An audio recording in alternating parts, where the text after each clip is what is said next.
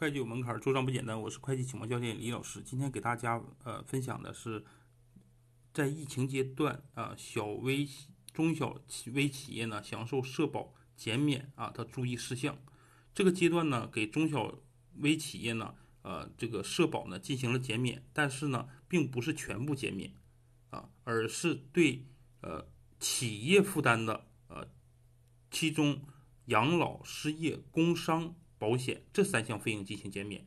而不减免企业应该负担的医疗保险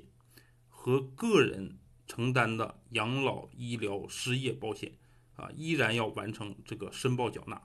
啊。纳税人呢，呃，首先呢是不应该着急哈、啊、申报，应该等着这个社保的申报系统啊修正后啊再进行申报就可以啊。已经申报的这个缴费的企业呢，呃，预计呢可以在线申请退费，或者是作为预缴啊，大家不用着急啊，等着这个真正的政策落地啊就可以了。